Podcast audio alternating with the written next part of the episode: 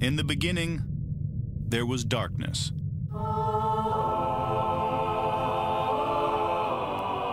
Then, there was Paul Brown.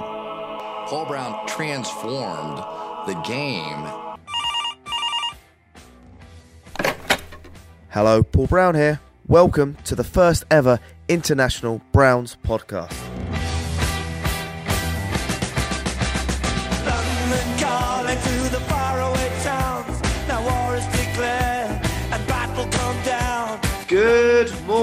Cleveland. I'm here with my co-host Jack. Jack, how are you, mate? I'm buzzing for this. We've got the uh, the one, the only, the, the world's leading expert in Browns fantasy mock drafts. So uh, no, I, I can't wait. We've got Steve Thomas. Steve, how are you? I am uh, living the dream, and if, if I'm leading, it's only in volume. Let's let's make that clear. Yes, I win by I win by volume shooting. I'm the Kobe of mock drafts. Yeah. Well, Steve, first of all, apologies. I got the times all wrong. Oh Um, no worries. You're in sunny LA, if I'm correct. Yeah, I'm in California, so everything's all good, man. Okay, good, good. So, so tell us, why are you a Browns fan? I blame my father, actually. Um, I was raised in it. I mean, he grew up in the Otto Graham era, so he remembers, you know, all, them actually being champions. And so I was raised when I the year I was born was when the Bengals became a franchise. So there was no choice uh, when I was little. So I blame him. My brother and I always said if he had just like you know beat us or something, we could go to therapy for that. But there's no cure for being a Browns fan. Um, now I grew up in the uh, the first season. I really truly remember as a cardiac kid. So Brian Sipe, Bernie Kosar, the the era of, the '80s, and so I blame him for making me a fan. But I have no one but myself to blame for being a season ticket holder for this long. I bought tickets in 1991, and that one is all on me. Um, my relationship with this franchise, it's like being the only person in a codependent relationship you know i just uh I, I there's so many opportunities for us to quit and yet we don't why that this is my question why are you guys browns fan how did this happen to you Well, for me, it's very simple. My name's Paul Brown. There's no other team I can uh, support.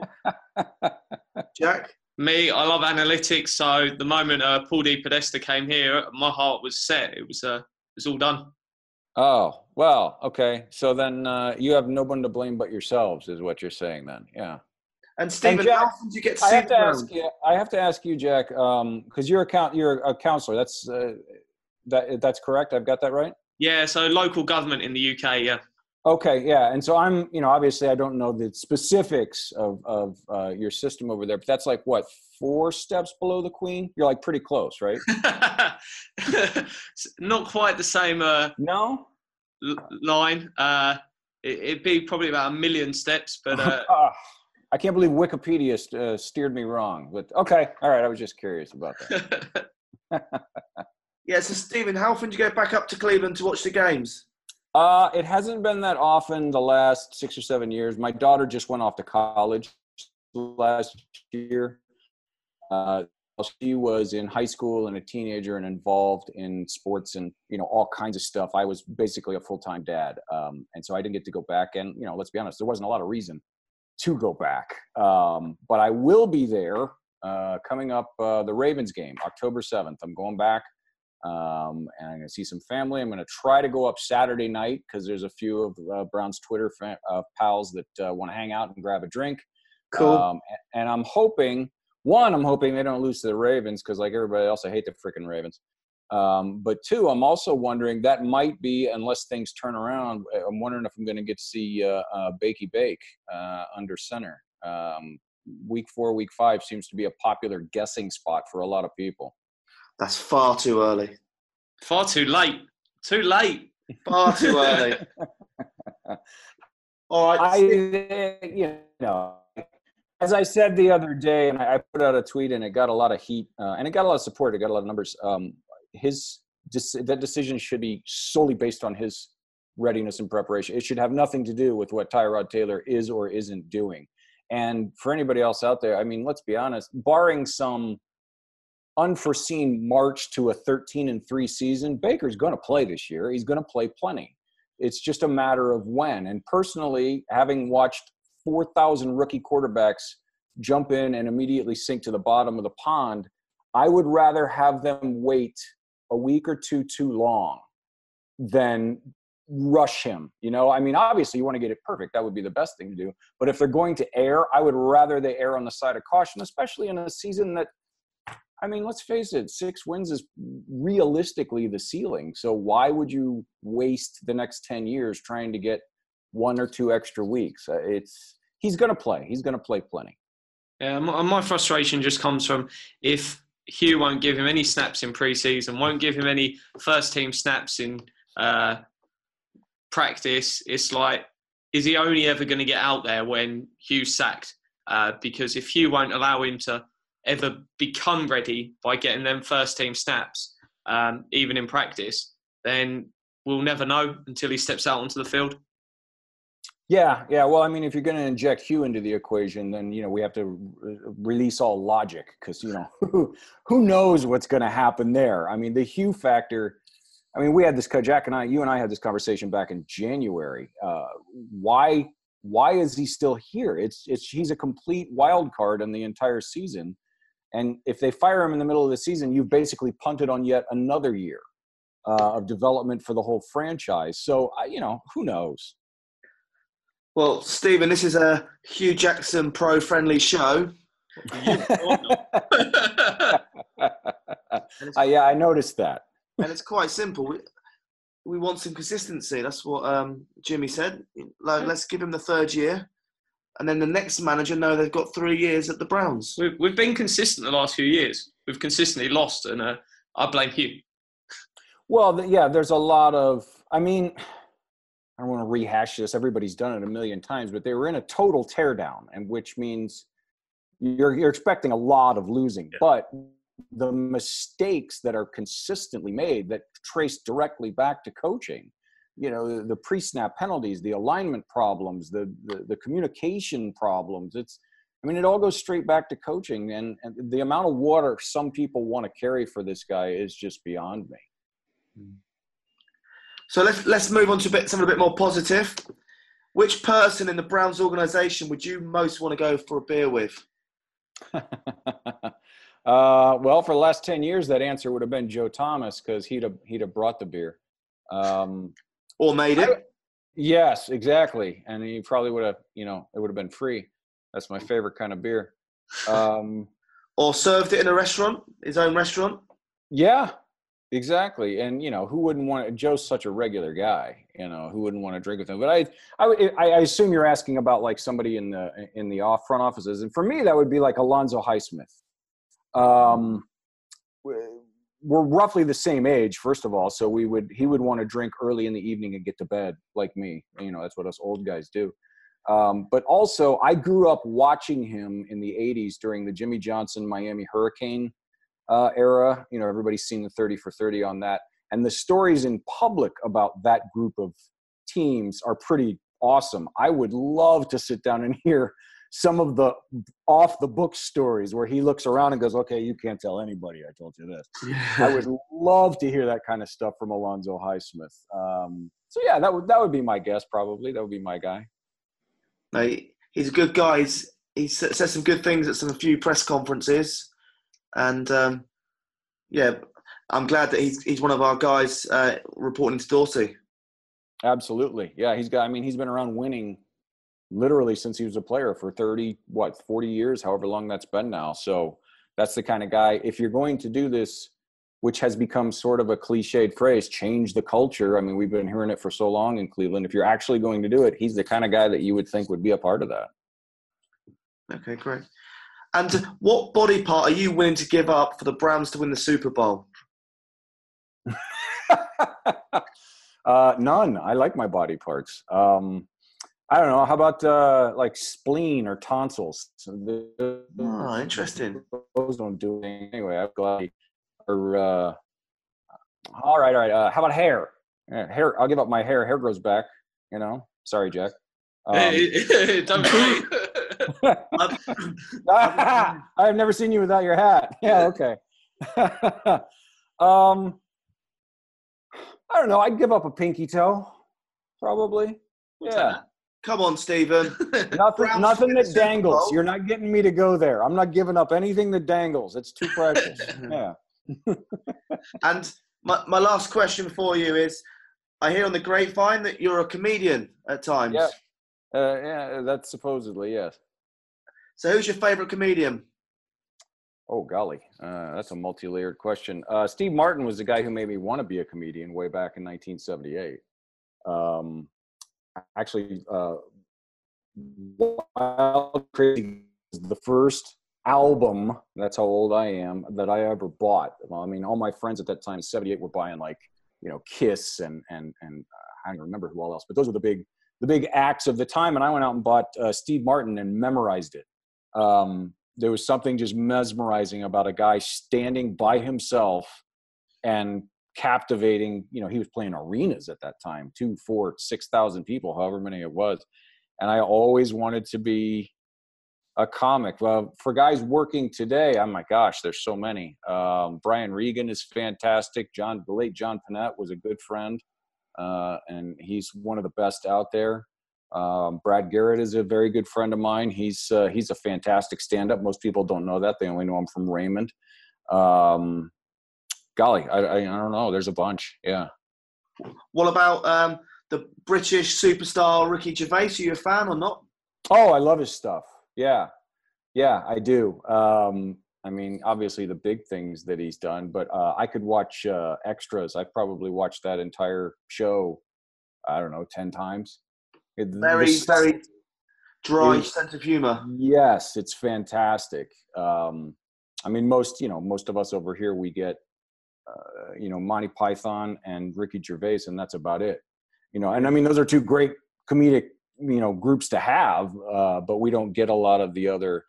You know, Eddie Izzard or, or or something like that is is probably a little too deep for anybody who's not in the industry. Um, but yeah, I mean, Billy Connolly, um, very funny, very funny guys from uh, over in your neck of the woods. Did did Ali G come across? Yes, Ali G did come across. Uh, I I think I watched it way back when, but I mean, yeah, Sacha. I mean, good grief. He upset a lot of Americans, right? Yeah. Well, I don't know about that. I mean, he's he's a genius, and if somebody's going to get upset at at a you're gonna get me off on a tangent here. If you if you're going to turn on a comedy program or go to a stand-up comedy show and you're ready to be offended, don't frickin' come. Okay, don't do it. You're there's something wrong with you. Uh, okay, you, you want to be politically offended. There are a million places to do that in our world today. Within the walls of a comedy club, where if you specifically turn on a comedy show, that's not the place, man. Let it go. I like that. Well, anyway, let's find out more about um, the Browns Daily Mock Draft. Can you tell us a little bit more about this, please? Uh, well, it's insane. Um, it grew out of an idea in the 2016 draft. The 2016 draft, about a month before it, was when I first discovered the FanSpeak simulator, and I got sort of addicted to it in the last the few weeks. You know, I gets real frenzied that that run up to the draft, and then like right after the 2016 draft, I read an article, and I can't remember where it was. It said something about um, how how wrong we were looking back a year after the 2015 draft, who we thought the top guys were going to be, and and I just had this idea. I said, well, what if we keep track of it over a year? Because every year we do that. In May, we say, oh, these guys are the, definitely the top 10 picks of next year. And then, like, on half of them, are, we're always wrong because there's just so much air between now and then. You got the season, you've got injuries, you've got unknown guys that come out of nowhere, you've got great players who are then drop off the face of the earth or whatever. Um, so I just said, I'm just going to do one every day and so we can look back and trace the ebb and the flow and see where we were wrong and see where we were right. And i just thought it would be fun. And that first year i did over 300 i started like two weeks after the draft and that was way too many. Um, especially during the summer because uh, from may to late august nothing changes so there's only one board the rankings never change the draft order never changes so it's boring so last year i i and this year I did it. Uh, I just started. I start after week one, um, which is still you know insanely early. Um, but uh, we can look every week. We see how the Browns, you know, which position groups are playing the way we think they were going to, which are not. You know, and this this group has a lot of ifs. You know, I mean, there's a lot of guys that if they have good years, we're not going to need that position. You know, Desmond Harrison, of course, tops the, that particular list. If he locks down the left tackle position, that opens up a world of possibilities in the first round or two. Um, if he doesn't, then we, you know, there's really nobody out there in free agency at that position for next year. So it's got to be a target at the top of the drafts, which means we're going to miss out on a bumper crop of defensive linemen and cornerbacks. And it, it's all a big domino. Um, so as it goes along here, people will see different guys at the top of the list. Um, some guys appear and concentrate on like one position group. Like I'll say, well, yeah, okay, they're they're going to take an interior defensive lineman. What if they take this guy first? What if they take that guy first? And that's what if you're if you're following me every day, that's what you need to to understand. It's not predictive. I'm not predicting this is how I think it's going to go, especially this early. That's silly.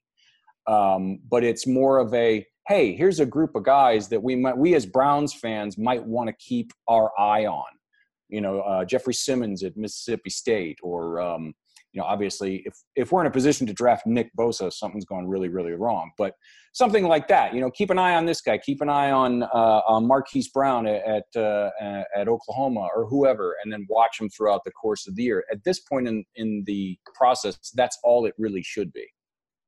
So, how often did you take Baker Mayfield number one last year?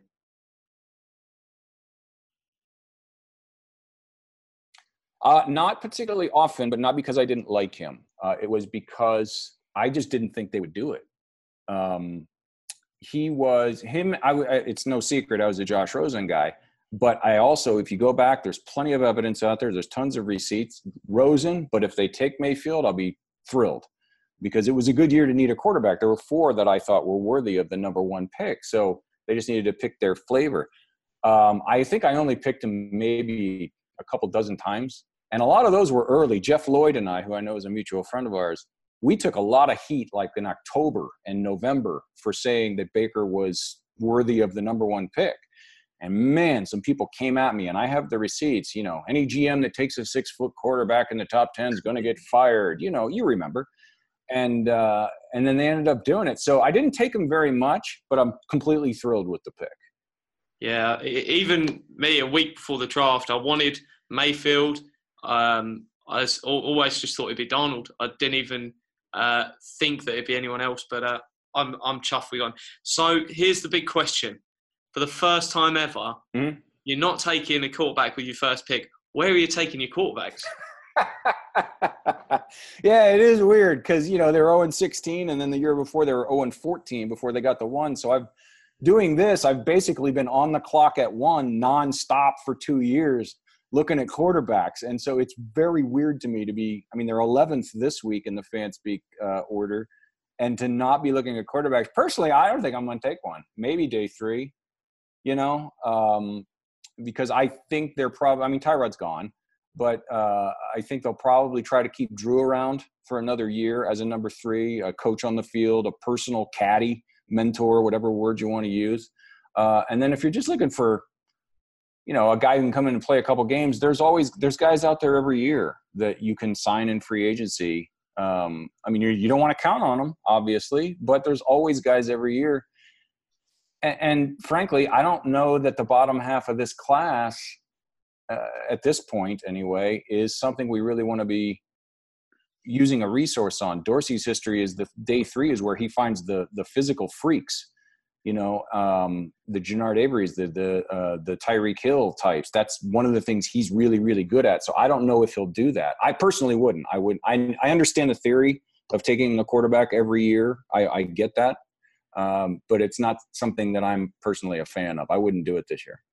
Yeah, I'm I'm only looking at either sixth or seventh round. Is if they right. see someone right at the end and they go, we quite like him, don't want to risk it as an undrafted free agent. And look at our seventh rounder this year; he didn't make the roster. Right, exactly. So, yeah. A similar question for you, Stephen, is mm-hmm. where do you think we'll take at RB next year?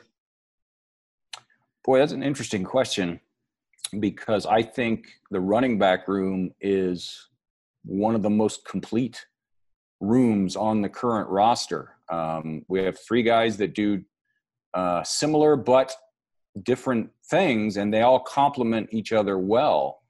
Um, Dorsey doesn't like. To, I mean, Nick Chubb was the earliest. Yeah, he was a second round pick, but he was still the, the uh, fourth pick. Uh, he doesn't like to do that. He likes wide receivers and and running backs later in the draft uh, based on athleticism. So, I, if they do, I'm gonna at this point I'm gonna guess day three, but I, I they may not take one. They may just go the UDFA route with it next year. Yeah, it wouldn't surprise me. So, just expanding on that, which sort of three position groups areas do you think are our three strongest on the roster? I've got running back in one of my top three.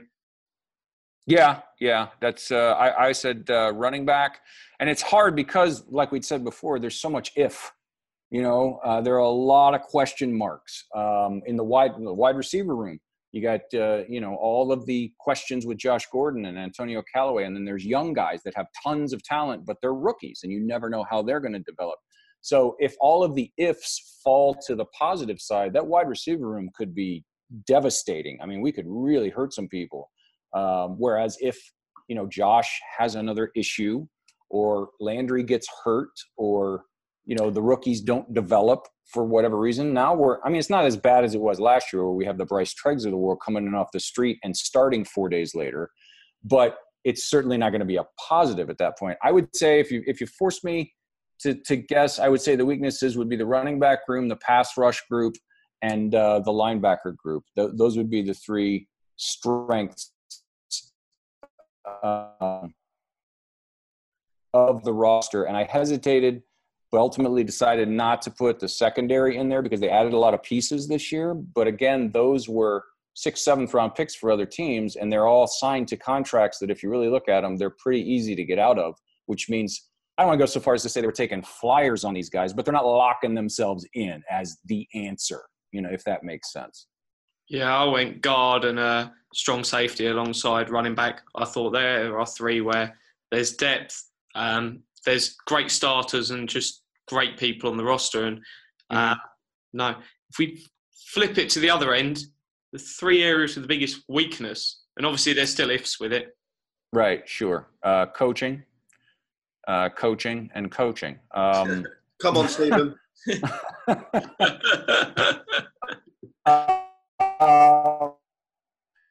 I would say uh, at this point, left tackle. I mean, we're all hoping, like I said, that Desmond nails that down. But at this point, we don't know. It's only been one week. We have no idea. Um, so if he doesn't, if he busts out or just doesn't play well, that's a huge area. Uh, like I just said, there's a lot of unanswered questions in the secondary. Um, and I don't know. I don't know if any place else is really considered a weakness because they've got more depth than they have uh, in reason. The interior defensive line, I guess, um, because you know outside of Larry O, Larry O, and uh, and uh, Coley, I, there's I mean you got the guys they picked up uh, on waivers who I like. I like them both, but we don't know who they are yet. We don't know.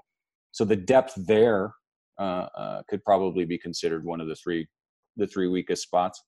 Yeah, I had them too, and I've got wide receiver just because I'm one of these until I see it. Um, I'm I'm not convinced, and uh, relying on uh, Callaway and Gordon not to have a party all year is uh, right. fear. When he sat back in uh, Dorsey's office, going, "It was just a roach. It was just a roach, boss." yeah, it's uh, it's such a shame because as we've all seen, when he's out there and he's right, there's just, I mean, he's the Myles Garrett of the offense. He's a freak. He's an absolute cyborg. Um, it's unfair he was blanketed on that on that uh, that touchdown catch, and it wasn't a particularly great throw, and he just said mine and took it. I mean, he's so good. Um, so the questions with him are very frustrating for how many years now? Five years, however long it's been. But yeah, you're absolutely right. Like I said, if the ifs fall the wrong way, that wide receiver room could be thrown into serious disarray. So it's ridiculously too early to predict who's going to be our free agents, who we're going to keep, and who we're going to move on but let's do it anyway. I it's it's hard. Uh, it, Dorsey is pretty adamantly putting his stamp on this roster. Um, I think we had a conversation a few weeks ago and said something about anybody from the quote unquote previous administration should rent and not buy. Yep. Um, so it's it's hard I, with Collins and I know Zeitler's got an extra year, but with their contract numbers, I could easily see both of them being gone. Um, the the issue for me is outside of maybe a couple of names, I don't really see a lot in the free agent class out there uh, from other teams that we can go out. So, you know, I mean, if you're looking at potential left tackles, I mean, there's there's really, I mean, DJ Humphries maybe, uh, you know, Donovan Smith in Tampa Bay. I mean, there's really not a lot out there. Probably the you know, corner, if you could get like a Bradley Roby, uh, or if Ronald Darby comes back from his injury and has a big year, those kind of guys, uh, I, I, could see that. But other than that, I, I combed through it this morning, and there's really not a lot out there. I even looked into 2020 to see if there were guys that maybe would get traded because they're one year left and the team doesn't think they'll come back, so they'd rather get something than nothing. I didn't see much. I don't know if you've seen anything out there, but I don't see a lot coming back in the free agent market that really moves the needle for me. I think the one at left tackle that stuck out for me is Trent Brown at the Patriots. Um, had a phenomenal debut. Um, Joe Thomas has been raving about it. He, he, did rave about Shon Coleman, so we'll take it with a pinch of salt um, mm-hmm. at first. But uh, if he does have a really good year, um, he could be a, a really interesting addition. Um, I think looking on the roster, Gordon will give another year to. Davis might hang around. Higgins might hang around. BBC will extend but most of them will move on. Tyrod Taylor, Gaines, Watford, Austin Charles, Robinson, Vitali, Burgess, Coley. We don't really have any free agents of note other than I'd say BBC and Gordon, which uh, is a nice position to be in, but also shows it was four years ago in a bad draft. But uh, hey, there's upsides and downsides. But uh, right, yeah. maybe some wide receiver addition or linebacker addition, not your top end, but just some role players. And maybe if someone comes along at defensive tackle or cornerback, I think maybe grab one in there. Right. Yeah, I agree with uh, with pretty much everything you said. And with Gordon, my my my take on Gordon would be this: if I was if I was the Browns front office, and that's how I try to look at a lot of this stuff. People, a lot of people in draft world uh, are they look at the X's and O's like like our friend Jake Burns. He's really good at the specifics and the coach. He looks at it like a coach. I try to look at it like from a GM standpoint because that's where my mind goes. I always think of it like that. So my take on Gordon would be uh, if he stays well, if he has another relapse, then it makes it easy. But if he stays clean and has the year we think he had, I, for me, one year is not enough. I tag him for for 2019 and make him prove it again do two years in a row. And then if they wanted to, they could be hard asses and tag him twice in a row. And then he's going into his year 30 season, his age 30 season. Um, so you get him for a relatively cheap number for two years. You make him go three years clean. And at that point, that's when he's going to earn whatever contract he's going to earn. Now, I think Josh has to know, and his agent needs to be honest with him if he doesn't know this. I don't think he's ever going to get a contract that doesn't include heavy protection language for the team. He's never going to get 40 million guaranteed no matter what. It's just not going to happen, you know, and he did that to himself and he knows that. He's a big boy. He knows what he did and and he has to suffer the consequences of it. But if he goes through the next 2 years twice, he's still clean you can give him a nice contract, you know, give him a three year deal through his age 33 season and, uh, and give him a nice chunk of change and reward him, you know, for what he's done. But for me, one year, uh, if he has a good year this year, I'm not giving him the big, I'm not giving him the bag after 2018. It's 2019 at the earliest for me if I'm John Dorsey. I think he's a, um, is it restricted free agent, so we can give him a first round tender, and if someone wants to uh, come and offer us a first round pick, and then they can uh, sign him up to a contract. And I think unless he has a really good year, it might be a risk we can take. Um, right. So uh, hey, we'll see what comes out of it. But yeah, there's a lot of ways to go with it. Yeah. Here's the big question. Mm-hmm. It's the moment we're all waiting for. We've got four picks in the first three rounds. We're not going to ask you players yet because that is too early. What's your positions you're taking? What's taking your fancy so far? Well, I mean, like we said earlier, um, the defensive line, the interior and the edge group is really strong, supposedly this year. I mean, again, it's early, but you know, I mean, you got all of the guys at Clemson. You got Nick Bosa, you got Jeffrey Simmons, you got Jerry Tillery, you got Greg Gaines, uh, you know, Dre'Mont Jones, uh, you name it. There's a million guys out there. So I would be very surprised if at least one of, if not the first pick, isn't one of the interior defensive linemen. Um, if Desmond doesn't work out, then you have to look at left tackle. Um, and I don't think we're going to be, at least I hope we're not going to be drafting in a range where uh, Jonah Williams is a possibility. Uh, I think you're looking at more of a Mitch Hyatt, a Bobby Evans, a Greg Little, or there's the kid out of uh, Max uh, Scharping out of uh, Northern Illinois that a lot of people are really excited about. Uh, you know, smaller school guy. Um, that's the kind of guys I think we're thinking about at left tackle. And then again, like we've been talking about, they signed a lot of guys in the secondary, but I, I would be I would be anxious to pair someone with Denzel for the next six to eight years. You know, find a, uh, a Julian Love or a um, um, you know Ken Webster or uh, Levonta Taylor and Lavert Hill. They have size issues. Uh, there's a kid at James Madison, Rashard Robinson, Tae Hayes at Appalachian State, and then there's another guy that I'm curious to see. Uh, Jordan Miller out at Washington lost all of last year to the ankle injury uh, but was playing well before that. And they're really excited about him next to Taylor Rapp out there in the in the Husky secondary. So I'm very curious. He could come from, you know, unknown to you know day one consideration if he has the kind of year that he's capable of. Those would be the three that I would target for sure at this point. I think definitely left tackle, cornerback, defensive tackle, and then I've I've got in there just because if I can find another sort of Mike Gesicki in the second round, I'd love a second tight end. Um, play two tight ends. What I'd have given to have Mike Gesicki and Njoku for the next ten years, mm. terrorising the centre of every snap, um, would have just been gold. So uh, now, if there's one of them in there, I'd love a second, third round go for someone wild. What well, What's nice about it is at this point we're not already saying, "Oh, we desperately have to get, you know, this position." That it's a nice change for us. You know, I mean, we knew, we knew last year quarterback at one. Then then we knew that was going to be an edge, a corner, uh, probably a, a, a, lineman, and maybe a running back. I mean, we knew what the picks. We didn't know who, but we knew where they were going to target. Now it's like.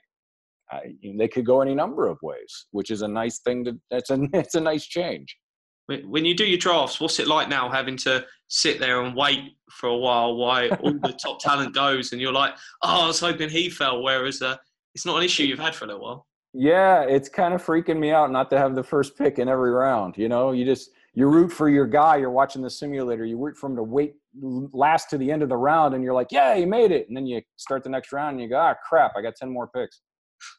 We're also going to miss out on two first round picks this year. Yeah, what the hell is that all about? Yeah. I talked to the guys at FanSpeak. They swear that we only have one. I don't know what's going on. what's your what prediction, Paul? If if I gave you the first three uh, first three rounds, what four positions you're looking at? Um, I'll go with left tackle. They seem to hold their value as well. Maybe can trade with them if one of them doesn't work out. Then potentially centre, uh, defensive tackle, and then another cornerback very safe, mature options, I think.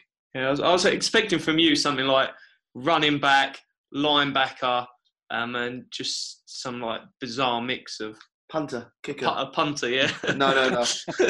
um, lineback room, Collins. If I don't know, maybe in the end of the year, maybe gets let go, traded or whatever. So I don't know, maybe a, a linebacker there. We lost Kendricks.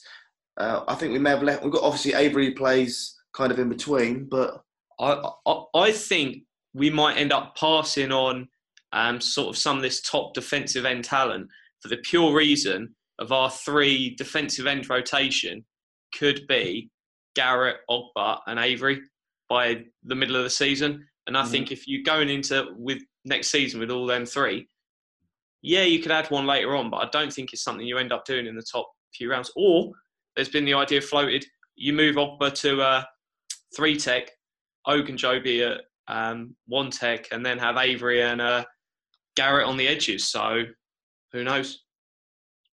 Yeah, I thought you know because we were fans of uh, of Genard early on, and his his strength at this point in his development is the is the edge rush. I mean, he can do the the rest of the linebacker stuff, but it's not currently his strength. So at least for this year, now why not put him out there at least in a lot of packages and have him and Myles collapse on either side um, Yeah, uh, uh, there's there's a lot of ways they could go. You're right. Yeah, and, and you know, so much of it, like we said at the top, depends on what happens the next 15 games. Uh, did you uh, predict Avery to be doing so well? Oh, I loved him. I, I desperately wanted him. I just throughout the process, I I kept seeing him in the fifth round and the sixth round in my head. It just didn't match the tape. I was like, this guy's. There's no way he's going to last that long. And that was about where I thought we would be looking and shopping in the linebacker section of the draft store.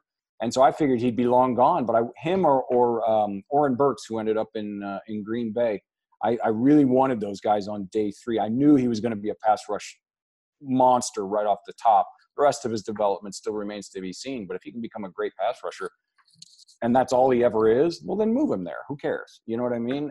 The, those guys are so rare, and to find one on day three would be an absolute steal. I wanted to circle back for a second, though. You, you brought up center. It's an interesting thing because Tretter uh, is one of those previous administration acquisitions that we were talking about earlier and his contract is not you know it's not awful but i can see how they would want to move away uh, from that and uh, keep an eye on uh, the guy from the kid from notre dame uh, uh, as a center he just eats people sometimes um, and he's doing it this year without obviously the two guys that were to his left the last couple of years so that that's a guy to keep an eye on uh, as far as a center well, and there's been the other rumor of possibly Corbett moving to centre, so that could be one we see. But here, here's the big question: We're 0 0 and one.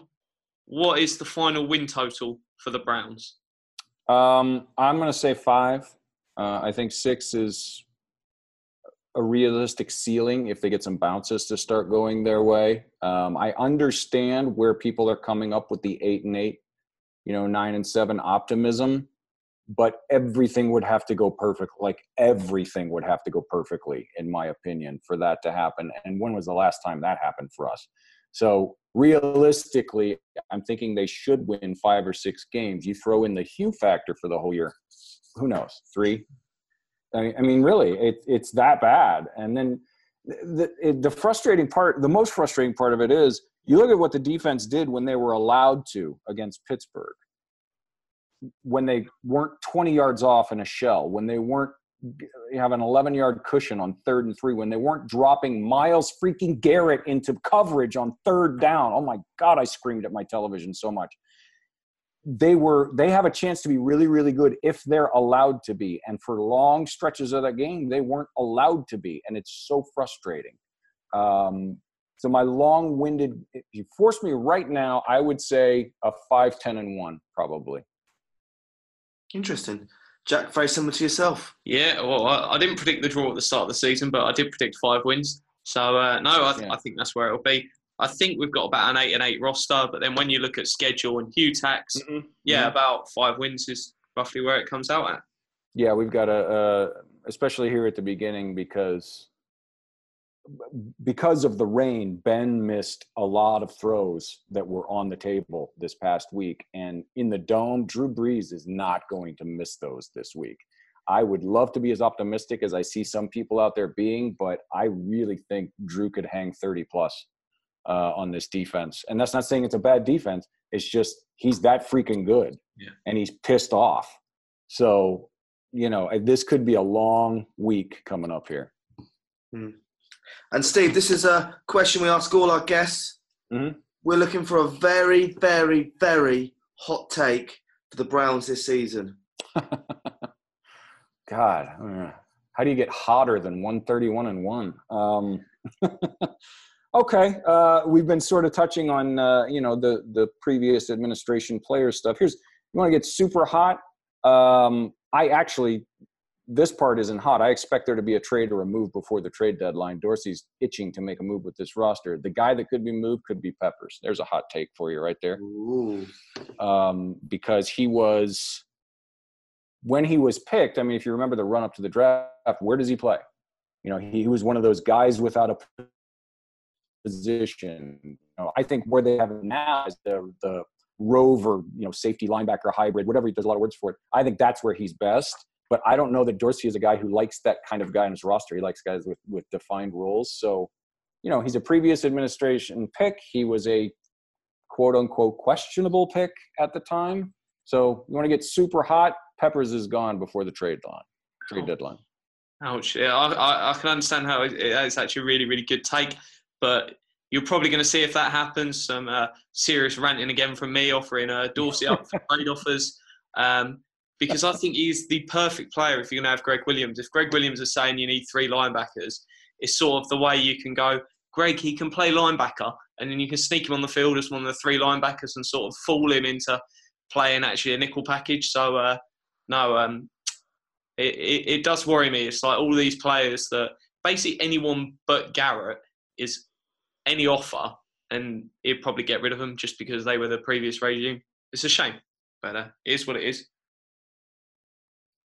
And I'm with you on Peppers too. I'm not saying I don't want anybody to think I'm saying I want him gone or I think he should be gone. But you asked me to get hot, and uh, that's that's about as hot as I can get.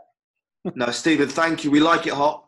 We like bold, outrageous claims. Well, I do anyway. Oh, so thank you so much for joining us. Where can people go and find you on Twitter? Uh, it's easy at Brown's mock draft. It's always there. I'm always saying something silly about one thing or another at Brown's mock draft. Um, I do the the daily draft. Uh, you know, I come on with you guys, and uh, any Browns fan uh, who wants to join the the fun, you're all welcome. Thanks for having me on, guys. I had a, I always have fun interacting with you guys online. It was great to finally hook up and be able to uh, to talk to you. Great. And when does your first uh, uh, mock draft go up? Uh, it went up uh, on Monday, the 10th. So today, as of the time we're recording this, uh, when we're done, I will go on do uh, day three. And I pinned it all to the top of my profile, and I'm going to try to keep the entire thing in one long thread from now until April for easy reference for people. So if you go to at Browns Mock Draft, it's pinned to the top of the profile. Right now there's two, and I'll put up the third one here uh, shortly. Yeah, and it's, it's not just a master of uh, mock drafts. His gift game is amazing. So uh, make sure you uh, give him a follow because it's always entertaining. Whatever happens in the world, you will always get a smile out of something that's happened on this side. Well, we got if we don't laugh, we'll cry, right? We're Browns fans. We got to learn to laugh at everything. All right, excellent. Thank you very much, Stephen. Thanks for having me on, guys. Go Browns. Change is coming. There's change